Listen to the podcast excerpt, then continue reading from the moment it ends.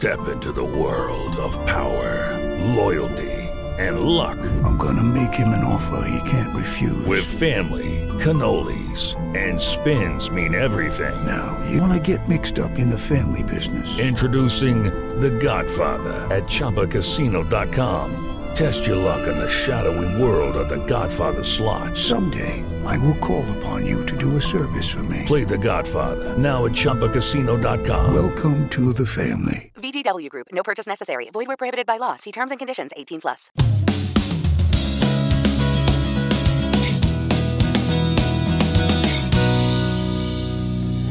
Michela, Ciao Luca, come Ah. stai?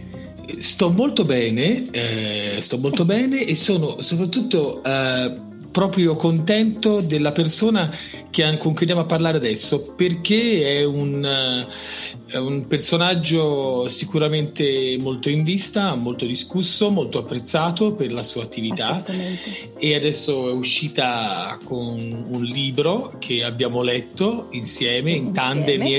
Davvero, abbiamo fatto una passeggiata. per leggerlo il più fretta possibile ce lo siamo diviso e in realtà poi so che entrambi l'abbiamo letto Sì, un po' anche, la, un po' anche la parte Eh sì, perché ti prende da morire. di oltre- prendere a morire Cioè, infatti sì. anch'io devo leggere una metà e l'ho letto quasi tutto in una giornata me lo sono fumato tu hai fatto lo stesso Eh, parliamo di Katie La Torre Nessuna causa è persa. nessuna causa è persa Eh e sì, noi siamo sì. felicissimi di poterle fare delle domande e chiedere a lei veramente quanto ancora c'è da fare Eh, eh? immagino, immagino che Molto. Katie ci racconterà Katie molto è è attivissima, instancabile, è veramente Instancabile, sì, instancabile. È vero, è vero. E trasudano queste pagine, poi ce lo racconterà naturalmente in prima persona, ma grande generosità, questo spendersi fino all'ultimo con l'energia di sempre. Cioè io veramente dalle, dalle pagine emerge questa cosa, mi ha dato anche una certa forza, ti dirò. Esatto, e allora non perdiamo Dai, altro tempo, basta. Michela. Sì, forza! chiaro.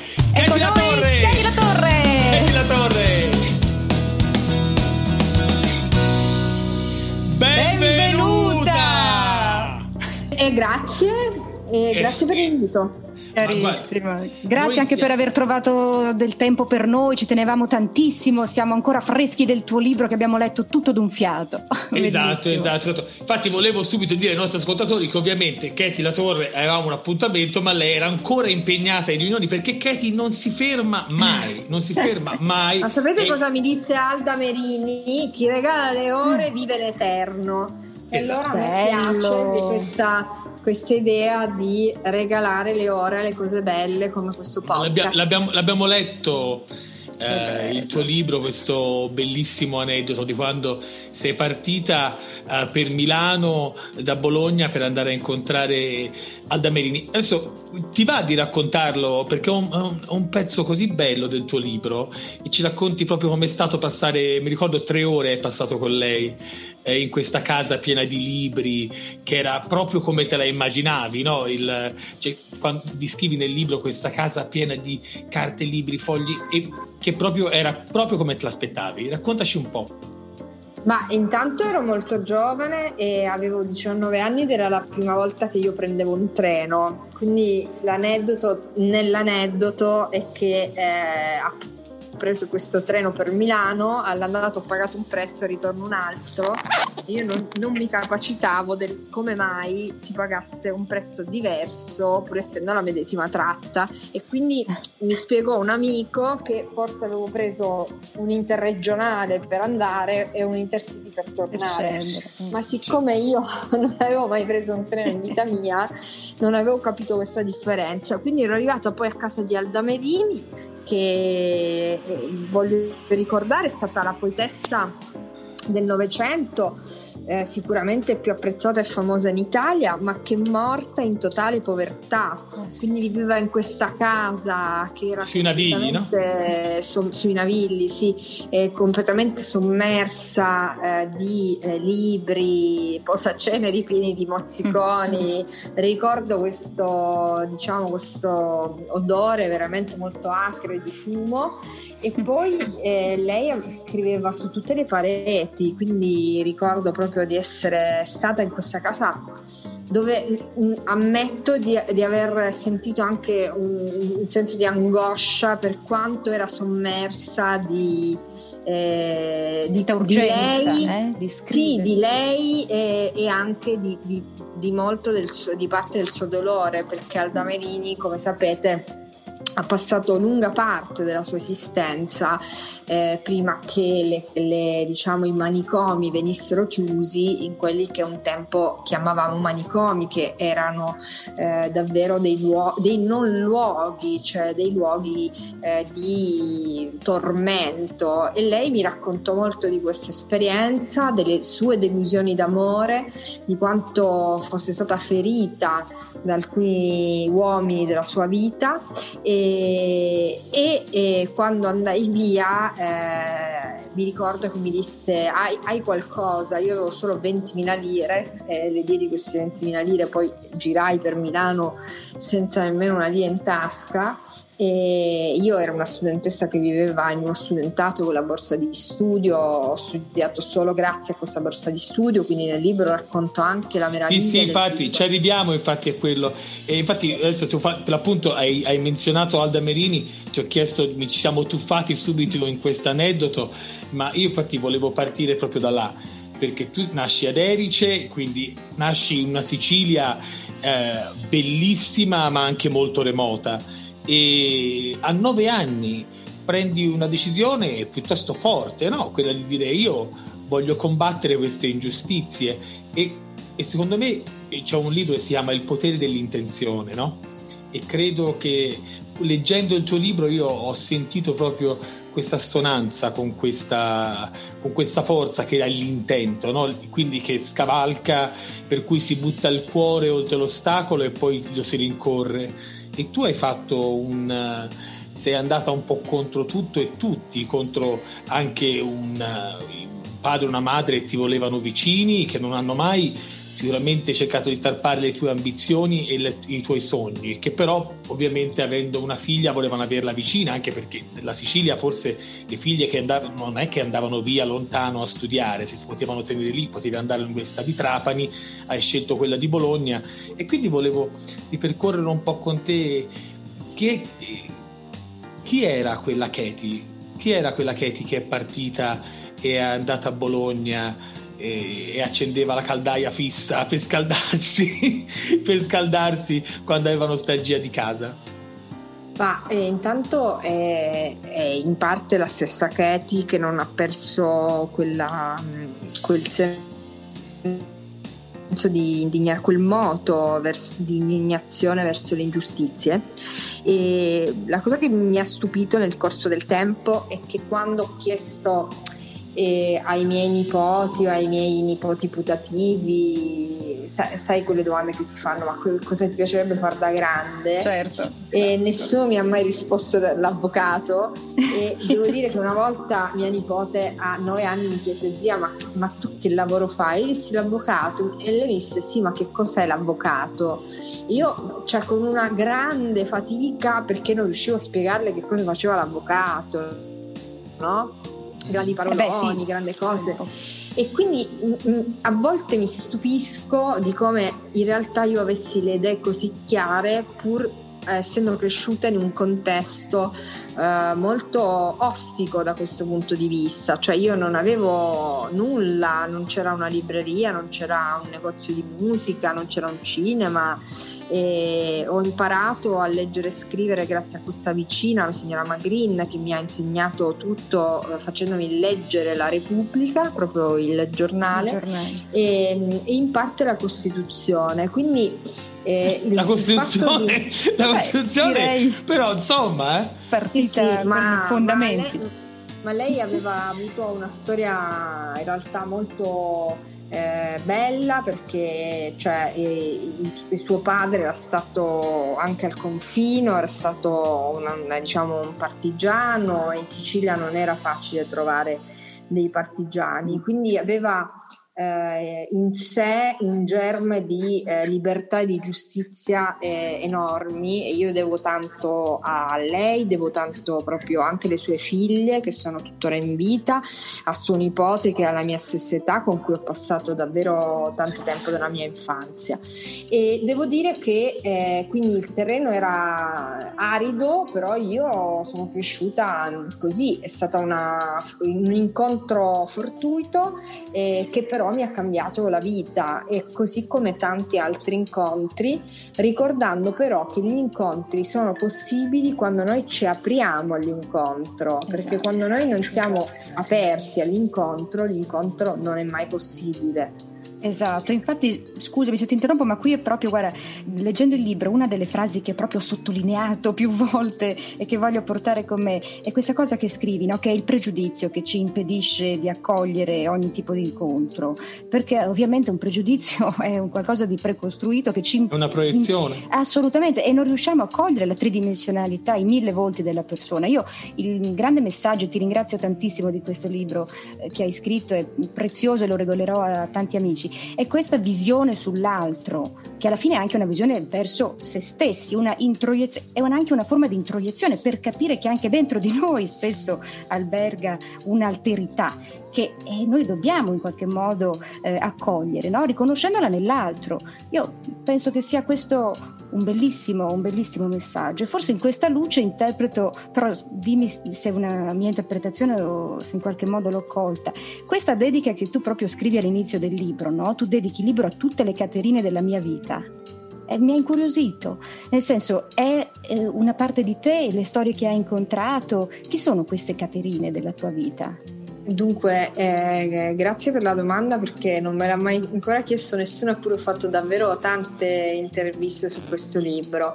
E Caterina è stata mia nonna eh, da cui io ho ereditato il nome. Io mi chiamo Katie, ma eh, in realtà eh, Katie è la versione americana di Caterina, eh, perché mia nonna è una migrante economica. Nel 51 lascia la Sicilia con mio nonno per mh, mm, diciamo aspirare a delle condizioni migliori, eh, cosa che eh, farà, cioè sono riusciti a fare a Buffalo negli Stati Uniti. E, mm, Caterina è anche anche il primo amore della mia vita, eh, nonché anche la mia più, migliore amica. E Caterina Venturini è la scrittrice che mi ha aiutato a intessere le fila di questo ragionamento che era nella mia mente attraverso un libro. E quindi sono tre donne. Eh, importantissime eh, che nella mia vita hanno avuto un ruolo enorme e, e, io ho perso mia nonna Caterina proprio diciamo quando ho finito di scrivere questo libro. Quindi la dedica diciamo eh, non ho più nessun, nessun, nonno in vita e, e per per chi ci ascolta sono sicura che eh, tutti riconosciamo eh, il peso della, dei nostri nonni nella nostra vita. Certo. Eh, per, diciamo è un peso grande. Io poi mi ritengo fortunata perché appunto l'ultima nonna eh, l'ho persa all'età di 40 anni, cioè io ho 40 anni, quindi devo dire che aver vissuto 40 anni, per 40 anni fino a 40 anni con una nonna è, è stato da, davvero... testimonianza, una... sì, quella dici sì, anche qualcosa di più, perché cioè, i nonni sono davvero un soffio del passato nel presente e nel futuro e per me hanno, anche nella loro diversità, hanno davvero un ruolo enorme nella vita dei nipoti. E, detto questo, il pregiudizio è un giudizio formato a priori e io racconto molto di come eh, vivere una vita liberi dal pregiudizio sia una vita eh, ricca di incontri, ma lo racconto perché io ho vissuto il marchio del pregiudizio sulla mia pelle da quando ero bimba, cioè da e quando infatti, ero il è proprio su questo che io, cioè tu hai scritto un libro secondo me coraggiosissimo perché tu hai usato queste storie, questi tuoi incontri, perché sono tutti incontri che ti hanno arricchita, ma ognuno di questi incontri è, fa leva su un, un aspetto della tua vita, della tua, uh, della tua infanzia, della tua adolescenza e poi dei tuoi anni di sviluppo, il modo in cui si è formata un po' la tua visione sul mondo. È un libro così personale, Katie, che quando uno lo legge veramente eh, ha proprio una sensazione e pensi ci vuole tantissimo coraggio, però capisci che è proprio è un, è la, è la chiave per agganciare il lettore e portarlo attraverso questo tuo ragionamento, appunto come l'hai definito tu. Raccontaci un po' com'è stata questa esperienza, perché secondo me è stata un'esperienza forte, fortemente catartica certi, per certi aspetti, ma immagino anche difficile.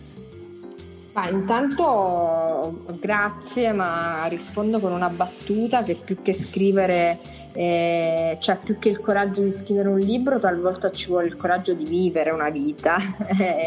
E, io credo di aver avuto il coraggio di vivere la vita che eh, era la mia vita eh, che non era per forza la vita che volevo, attenzione, perché se dipendesse da me eh, avrei voluto una vita meno sfidante, eh, meno sfidante il pregiudizio, meno sfidante la norma, anche l'eteronormatività.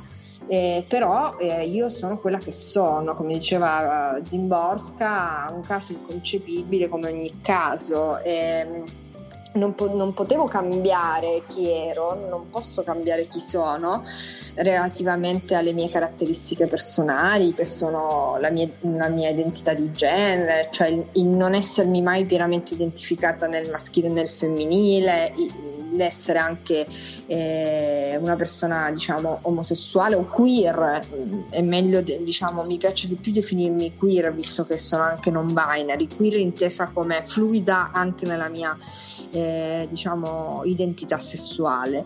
E, e, quindi scrivere questo libro è stato eh, più che catartico, complesso perché eh, presupponeva la ricostruzione di alcune cose che eh, in parte bellissime ma in parte anche dolorose eh, io avevo cercato in parte di rimuovere, ma eh, secondo me allo stesso tempo diciamo arriva un momento della vita in cui eh, è bello fare i conti con alcune cose che magari per alcuni periodi o per un lungo periodo abbiamo cercato di rimuovere.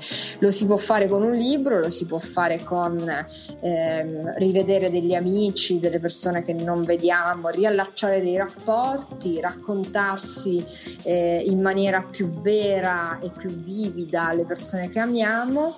Eh, lo si può fare iniziando un, un ciclo di psicoterapia. Eh, io ho, cercato di farlo in tutti questi modi, compreso scrivere un libro.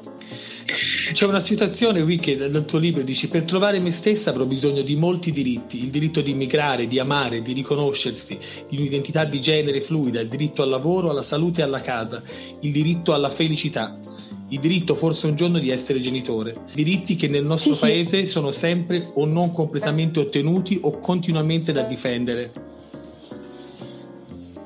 Mi senti? Sono Ok. Ci senti, Katie? Sì. Ok, adesso sì, sì, sì, sì, vi ho sentito. Cioè, la, eh, il tuo è un, è un, libro, ma anche la tua vita stessa. Hai, tu, hai il coraggio di scrivere un libro, ma hai il coraggio di vivere una vita e dedicarla a un, a un a, cercare un'apertura, a cercare di trovare appunto a, a, conquistare questi diritti per sé e per tante altre persone che, si, che, non, che non, rientrano nei canoni di una società che forse ha creato dei, dei compartimenti che, sono, che non si applicano alla diversità del, degli, dell'essere umano. Noi siamo tutti diversi, tutti, e, quindi abbiamo bisogno di persone che creino spazio per noi per esprimerci in tutta la nostra diversità. Ma guardate, eh, io credo di non aver fatto nulla di rivoluzionario, se non eh, quello di avere uno sguardo. Insomma, un po' sì, insomma, un po' sì, secondo me. Ma io penso che se ognuno di noi facesse, diciamo, la piccola parte, che è quella di veramente vivere come le cose che dice, eh, probabilmente saremmo tutti dei grandi rivoluzionari. E anche quelli che eh, dicono delle cose che non condividiamo, ma magari ehm, non viverebbero nell'ipocrisia, no? Cioè io pe- penso certo. a mh, quelli che ti fanno, i politici che ti fanno la morale sulla famiglia tradizionale, però eh, dopo non sono sposati o hanno dei o compagni. ben peggio, come sentiamo adesso, no? I vari, family day, I vari family day, cioè, sì, cioè, eh, voglio sì. dire se vivessero in maniera conseguente alle cose che predicano non avremmo il family day, non avremmo della gente che incensa la famiglia tradizionale, però poi ha tre, fi- tre figli, uno con uno, uno con un altro, uno con un altro, sta con quell'altro. La coerenza di vivere secondo chi si è davvero, insomma. Non, non se uno vivesse come le cose che dice, allora eh, dovremmo renderci sottolineare l'ipocrisia in cui versa gran parte della categoria della pol- dei politici e dei giornalisti, eh, di quelli che vanno in tv eh, e poi costruiscono un'identità, una cultura dominante, peccato che non vi aderiscono nemmeno loro, perché è talmente stretta, talmente angusta che nemmeno loro ci eh, Esatto, hai, aderirebbero. hai usato un bellissimo termine perché angusto eh, secondo me rende proprio l'idea no? di quanto Sì. sia stretto e quanto sia Opprimente. è opprimente un, eh, un modello no? che viene applicato alla nostra società.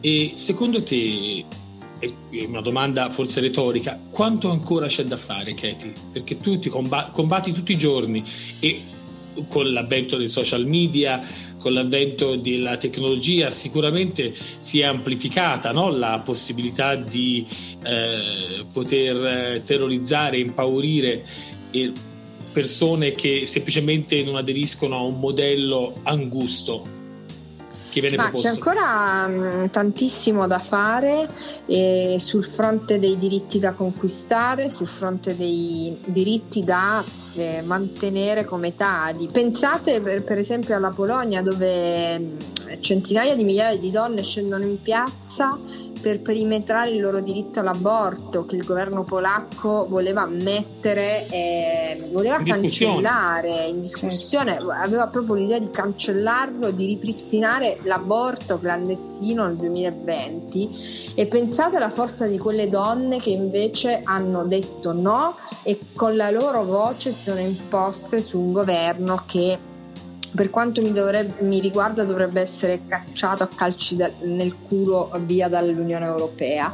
Detto questo, l'Italia è nella medesima situazione perché quello che noi non vediamo pe- perché siamo sempre molto diciamo occupati in altro è che in moltissime città e regioni dove governano alcune forze in particolare sono avvenuti già dei cambiamenti. Ci, eh, ci sono state delle censure teatrali cancellazioni di festival ritiri di libri scolastici perché erano dei libri che mostravano una eh, verità eh, per esempio comprensiva anche delle famiglie omogenitoriali ci sono state manifesti e campagne eh, contro l'aborto, quindi già questa messa a repentaglio dei diritti è in atto.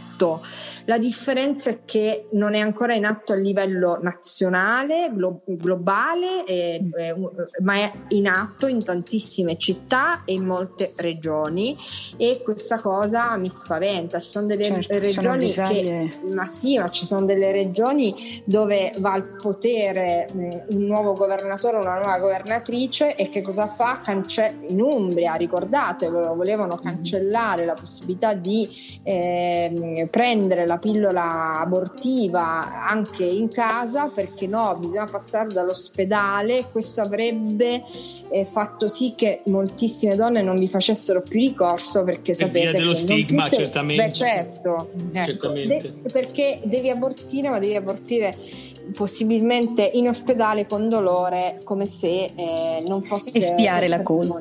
Ah. esatto Mm, mm. quindi questo cambiamento è già in atto e noi lo dobbiamo fermare cioè dobbiamo eh, tirare fuori tutte le armi che la legge, ma non solo, la nostra cultura eh, dei diritti dentro il perimetro della Costituzione eh, ci dà per fermare un imbarbarimento e un arretramento anche sul terreno dei diritti.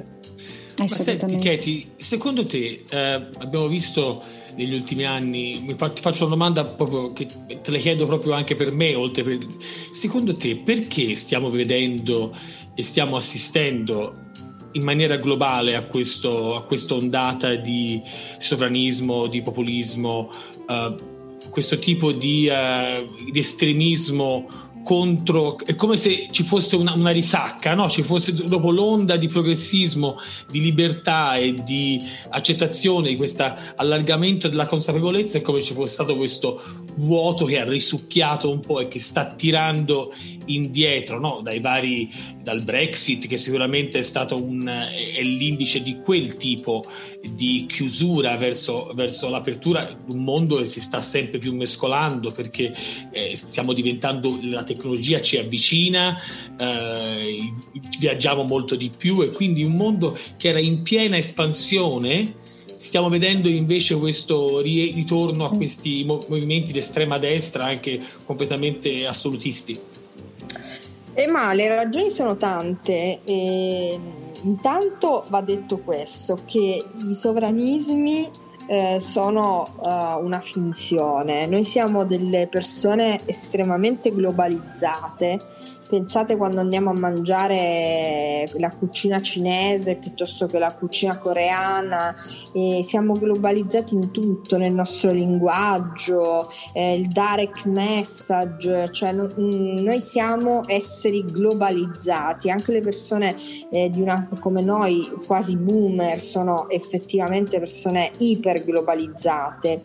Quindi il sovranismo è una finzione, ma che cos'è il sovranismo? È ritornare all'idea eh, che esistono nemici e quei nemici sono eh, caratterizzati dall'essere eh, fuori dai nostri con- confini, laddove per confini si intende la cosiddetta normalità e dunque tutto ciò che si pone fuori dall'accezione della normalità e diventa un nemico. Ma perché prolifera questa, questa idea? Prolifera perché partiamo da uno stato di povertà e quindi da condizioni sociali eh, di eh, impoverimento collettivo che non riguarda solo l'Italia ma riguarda tantissimi stati nel mondo e quindi eh, le pulsioni peggiori della propaganda sono molto semplici. Guardate, eh negli, sì. Stati Uniti, guardate negli Stati Uniti, io non so se avete seguito, io ovviamente sì, voto anche io voto anche negli Stati Uniti, quindi ho seguito davvero tantissimo la Fammi indovinare per chi ha votato. Esatto, sì. la torre. Oh, non so. Sì.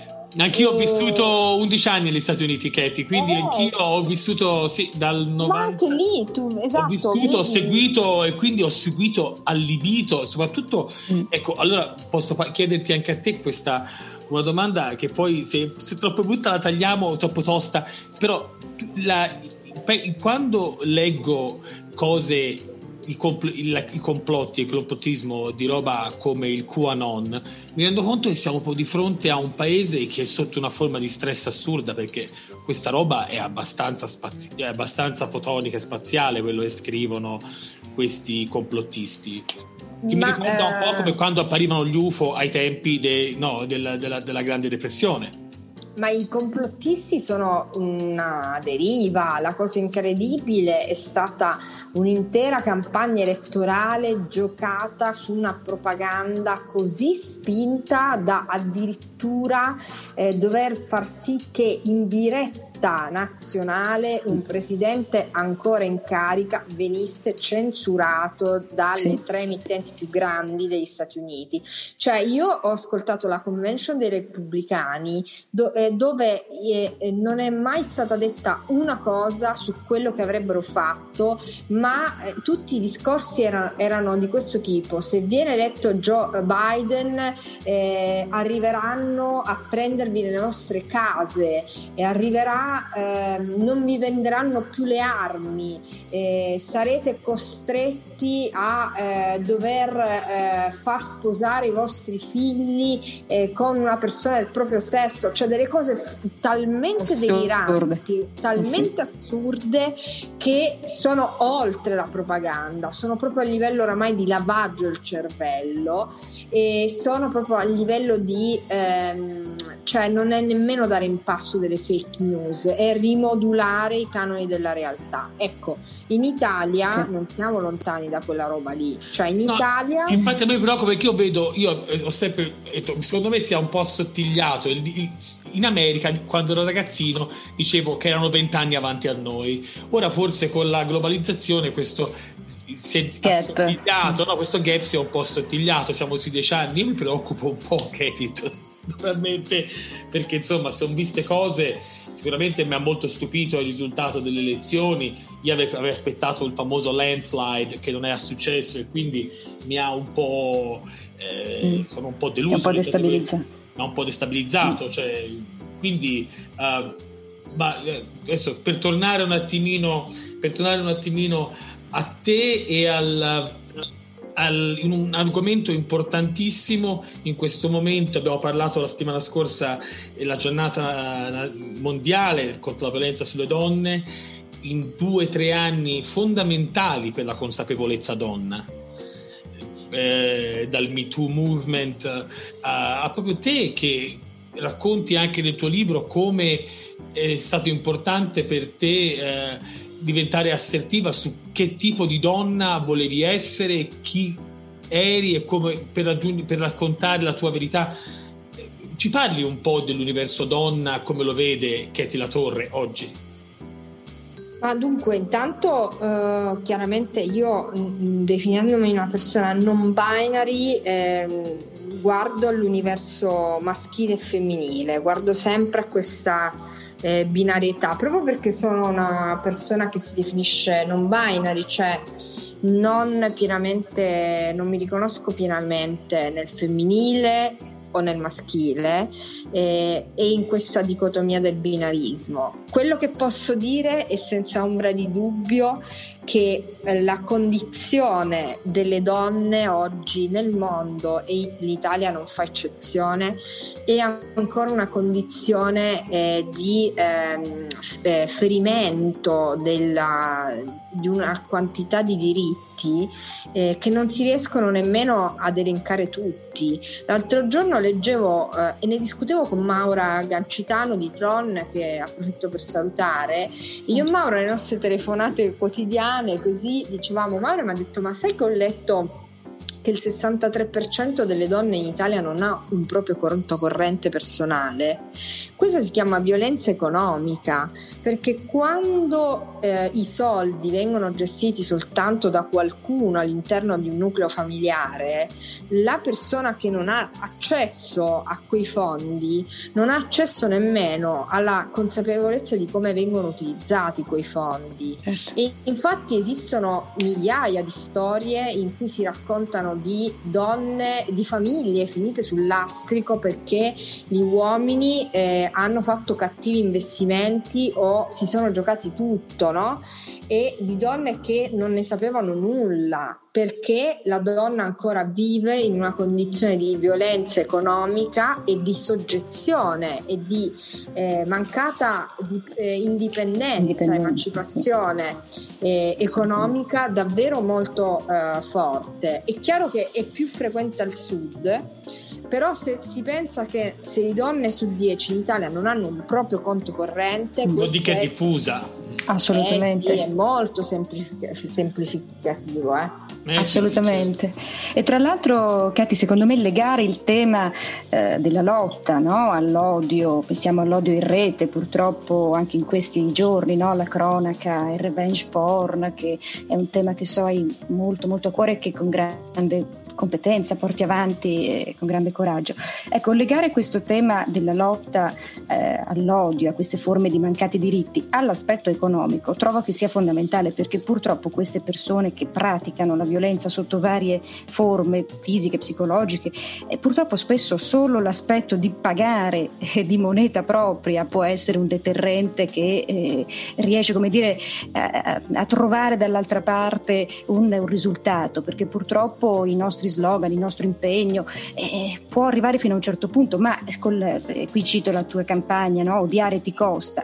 Ecco, nella sua semplicità di, del messaggio arriva dritto al punto, cioè eh, qui c'è anche una componente appunto di, di, di, danno, di risarcimento e non si scappa insomma. E qui mi viene in mente la tua competenza, la tua idea di avvocata, di diritti che però si devono agganciare, come dici anche in varie interviste, alle storie vere, cioè i, i diritti si devono agganciare alle persone e alla possibilità per queste persone di uscire da questa spirale eh, di, di violenza.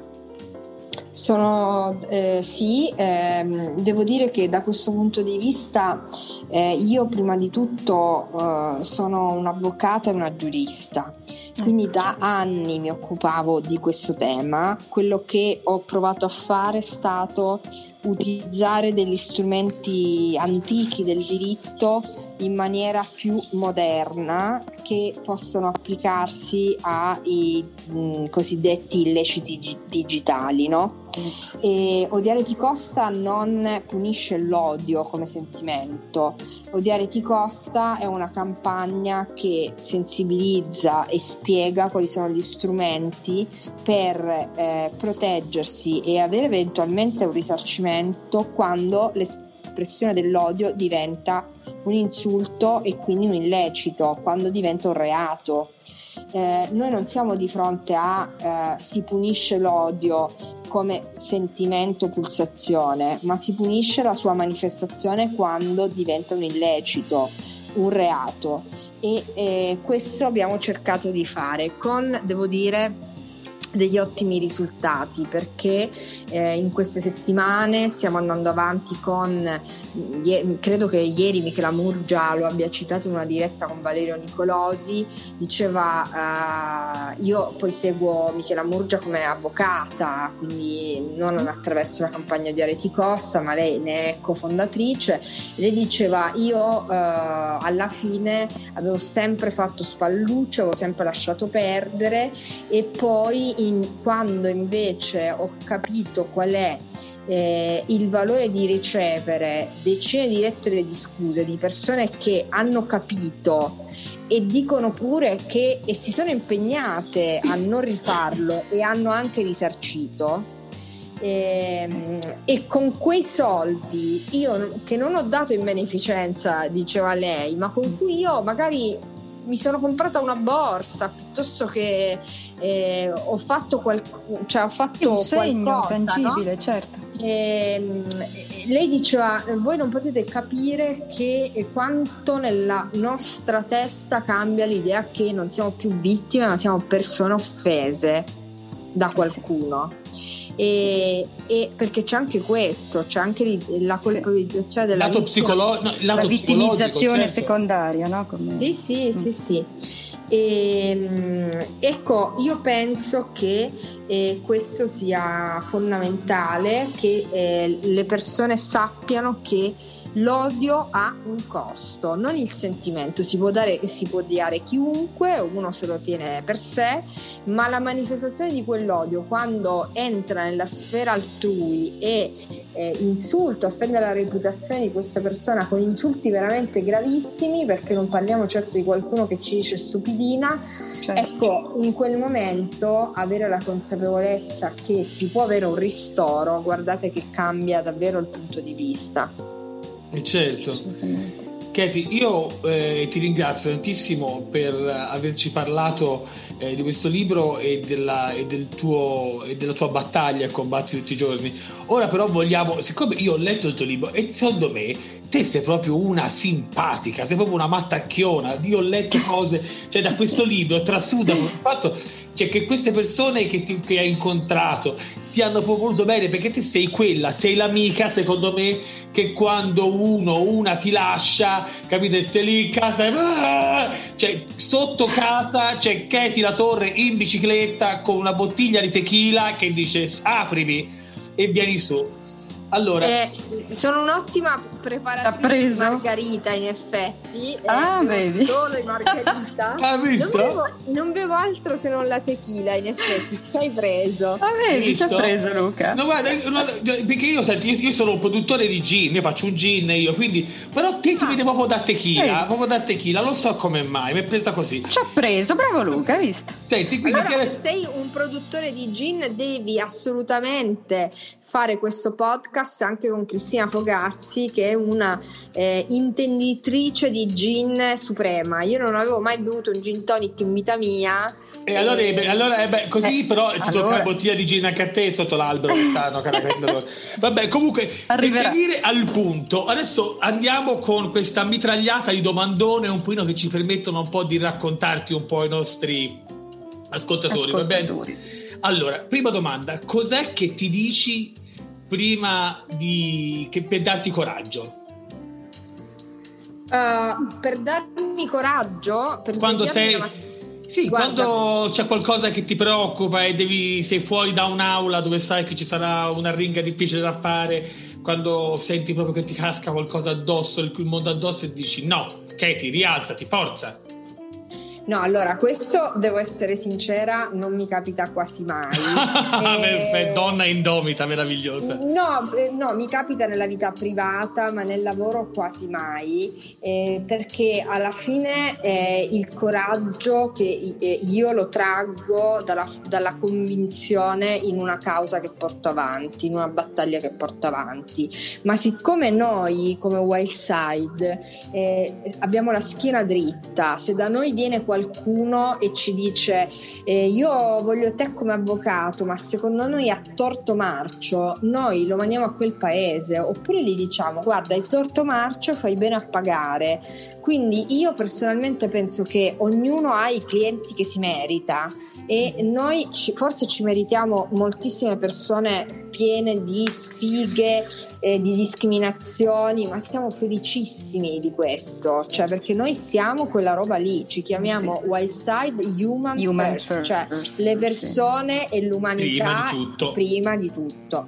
Quindi sul lavoro non ho questo problema. Chiaramente ci sono dei momenti di grande sconforto in cui io sono molto esausta, molto stanca e per darmi coraggio di solito arrivano dei messaggi, delle, dei ringraziamenti di qualcuno a cui in bene diciamo abbiamo cambiato la vita e, e, ti ricaricano. E, e questa cosa, sì. cioè, come dire, è una carica che dura a lungo.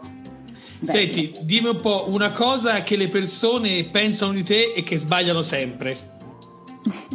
Ma eh, la cosa che eh, dicono di me è che io faccio tutto per la visibilità e mh, mm, non hanno capito proprio niente. Ogni tanto io dico, vabbè, passate una giornata con, qui con noi e vedrete quante cose facciamo senza renderle mai visibili. Questo è, diciamo, l'aspetto che si porta dietro qualsiasi personaggio che ha una, una certa visibilità, cioè lo fai per avere, alimentare quella visibilità.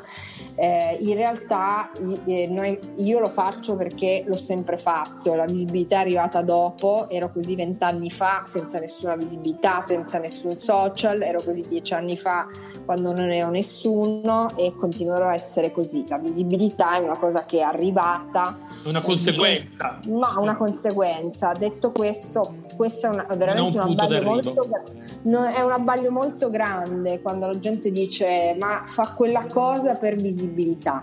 Eh, no, faccio quella cosa perché ci credo. Poi se arriva anche della visibilità è un buon marketing per, de- per delle buone battaglie e non me ne vergogno. Assolutamente. Yes. Allora, Luca, vado anch'io con una domanda. Dai, vai, vai una, do- una, domanda sì. leggera, Michela. Beh, leggera, leggera, leggera, certo. Sentiamo, vai.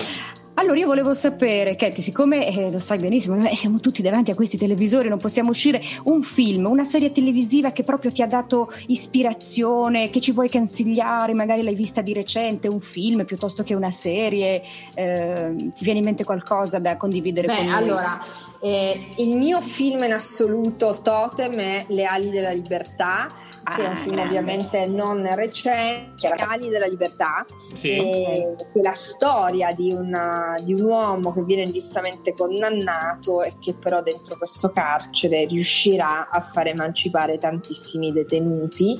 E quindi è una storia meravigliosa, guardatelo, è un film del 97, molto bello, eh, tutti dovrebbero averlo guardato questo film, io lo, lo farei guardare E anch'io l'ho visto, l'ho visto, The Shawshank Redemption. Sì, sì, ehm, eh, eh, eh, serie tv ce ne sono tantissime e quella che io poi sono diciamo una grande appassionata, però mm. ovviamente avrete visto tutta la regina degli scacchi, guardatela perché secondo me anche quella è una molto carina, serie sì, tv molto bella perché fa appassionare eh, ciò che appassiona non, non sono gli scacchi ma è la sua forza di volontà e, ed è appunto la costruzione di questo personaggio che è una donna, una ragazza veramente meravigliosa. Questo lo inizio stasera. Con un Dai. background difficilissimo, dipendenza da Guarda. psicofarmici, è molto molto molto bella, molto molto bella. Benissimo. Ottimo. Grazie mille. Allora, Vai Luca, sparane una tu. Eh, il cibo preferito. Katy, cos'è che piace da morire? Dai che te lo prepariamo appena possibile, ti veniamo a trovare. Con la tequila. Cioccolato? Cioccolato? Cioccolato. Eh. Cioccolato ah. in tutte le sue forme. Fondente, latte. Fondente. Fondente. Bene, ce lo appuntiamo. Ok. Senti, Katy, che cosa faresti se non fossi un avvocato?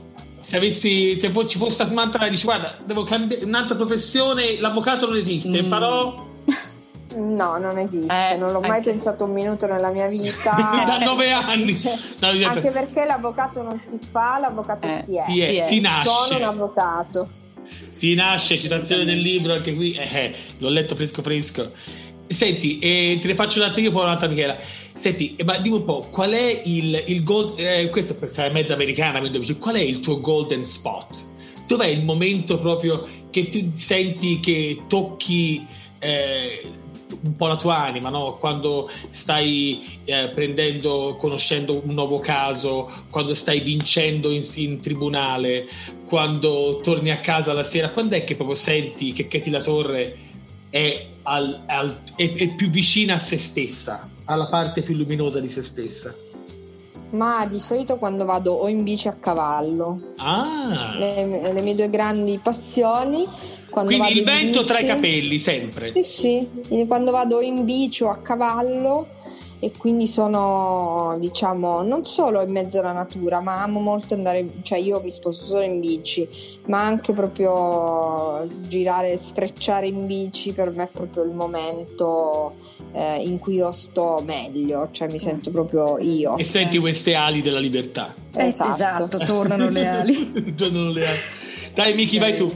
Senti, io la mia ultima domanda, Luca, se posso, vorrei Dai. tornare un attimino al libro perché mi ha appassionata. Non voglio spoilerare, però, come ti facevo quella, questa domanda, ti ho fatto in apertura sulla dedica, io ti voglio fare una domanda sulla chiusa perché mi è sembrato molto bello che l'ultimo capitolo si chiude con una nascita, la nascita di un bambino. Adesso non dico tanto perché giustamente non voglio spoilerarlo, però voglio chiederti, Katie, tu come vedi il futuro, anche le nuove generazioni? Pensi che ci sia una maggiore consapevolezza? Pensi che eh, sarà un futuro un po' migliore eh, oppure ecco, più inclusivo. Più inclusivo, volevo un, così, un, come ti immagini eh, questo mondo che verrà?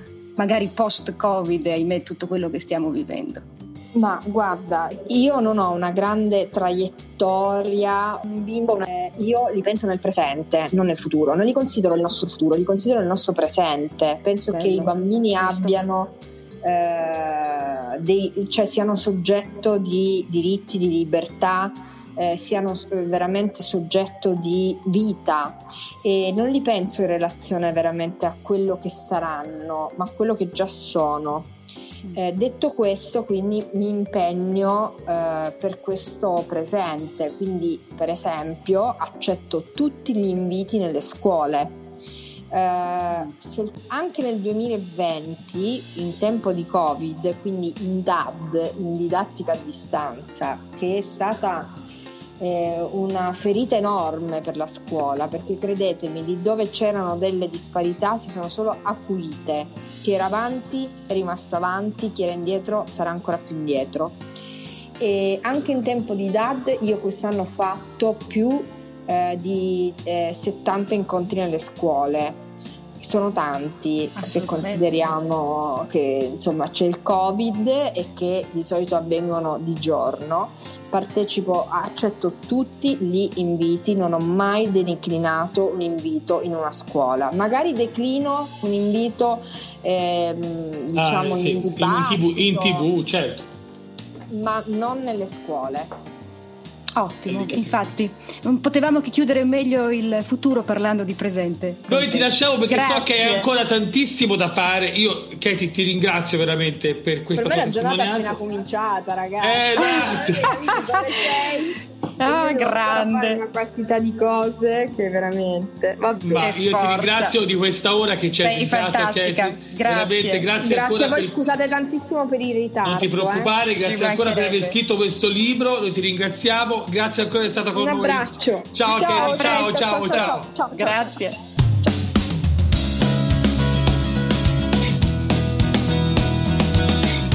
Eccoci qua Michela. Eccoci Luca, che bella ah, puntata, intensa. Davvero, eh, sì, sì, sì, sì. Questa ragazza ha veramente della stoffa e, e eh, se la sta mettendo tutta per cambiare le cose. Noi siamo felicissimi di averla avuta con noi, di aver letto il suo libro, che ricordiamo si chiama Nessuna causa è persa, edito da Mondadori e si trova in tutte le librerie. Esatto, eh, fatevi una bella lettura per queste feste io sono entusiasta veramente di essere stato con te, di aver scoperto questo lato anche, diciamo, barman di uh, uh, della nostra Katie, sì, che esatto. fa delle, delle margarita pazzesche. E, e allora a questo punto andremo a trovarla. E trovarle, ci muniremo anche del film le ali della libertà. Esatto. Assolutamente, tanto Senatore, una coppia la troviamo facile. E Margherita con Katie Beh, Noi citofoniamo, dico Katie apri, siamo noi, abbiamo le ali andiamo della in bicicletta, ovviamente. E il boccione di tequila. Bisogna andare rigorosamente in bicicletta perché fa bene e così allora, senti, passa il vento va... nei capelli.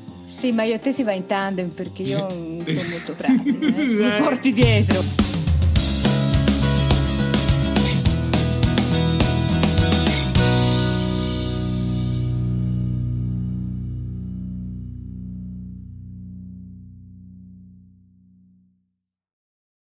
Lucky Land slots, you can get lucky just about anywhere. Dearly beloved, we are gathered here today to. Has anyone seen the bride and groom?